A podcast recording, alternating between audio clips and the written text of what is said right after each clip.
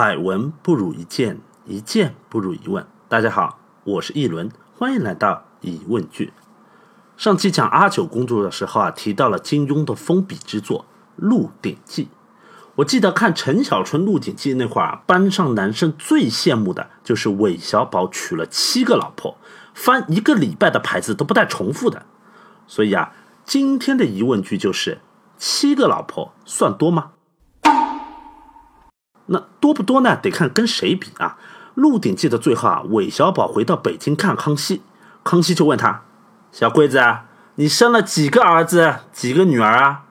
韦小宝道：“奴才不中用，只生了两个儿子，一个女儿。”康熙哈哈大笑说道：“这事儿我可就比你行了哈，我已经有四个儿子，三个女儿了。”韦小宝道：“皇上雄才大略，自然自然，那个就了不起。”康熙笑道：“几年不见，你这学问可是没有半点长进啊！这生儿女的事情跟雄才大略有什么关系啊？”微笑的报道：“从前的周文王有一百个儿子，凡是好皇帝，儿子也必定是多的。看到没有？厉害的还是领导啊！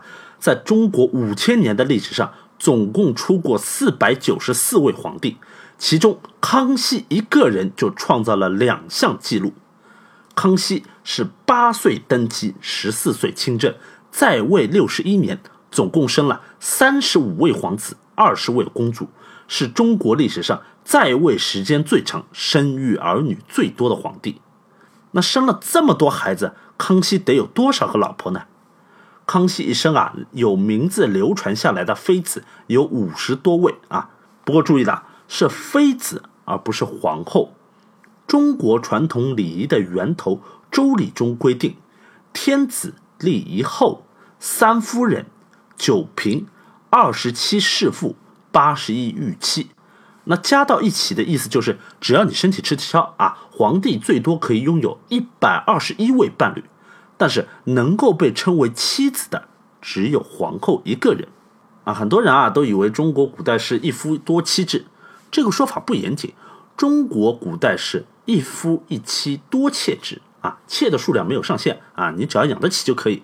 但是妻子只能有一位，在法律上夫妻是平等的，离婚不只是丈夫的权利，妻子也可以提出来离婚。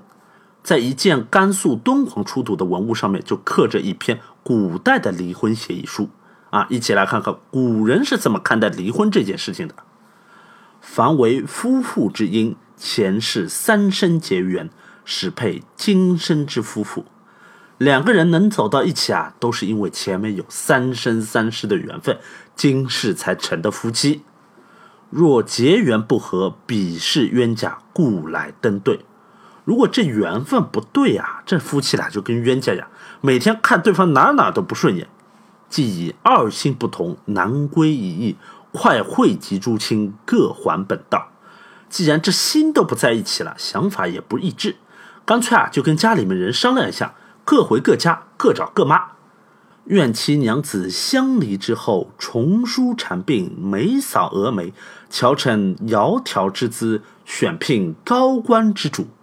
分手之后啊，希望娘子好生打扮，重新美颜，塑造 S 型曲线，早日找到高帅富。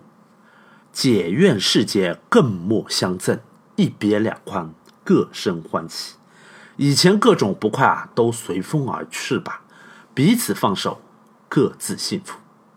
你看这个胸怀，特别是最后一句“一别两宽，各生欢喜”，堪称古代分手后的最佳鸡汤。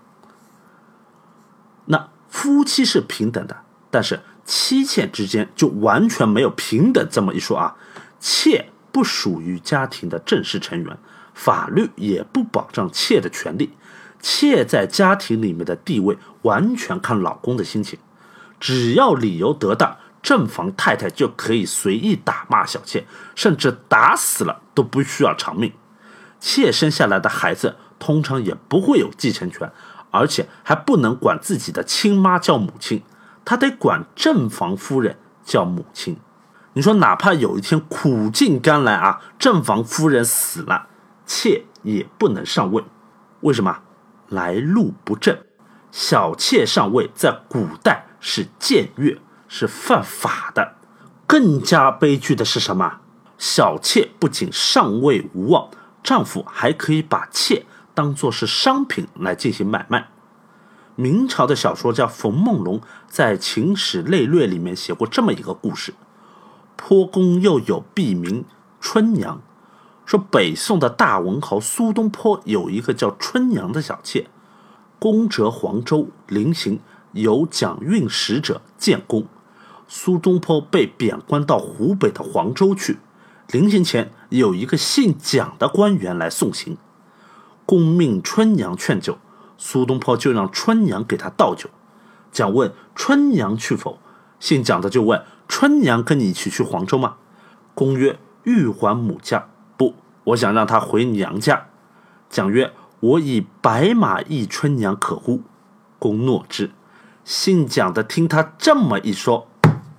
机会来了，那我拿匹白马换春娘好不好啊？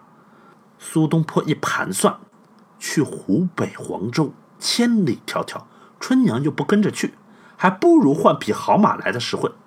嗯，换了。你看，古代女子万一生的不好，爹妈没钱，把她卖了给人家当妾，那就真的是人不如马。好在各位的爹妈都很爱你们。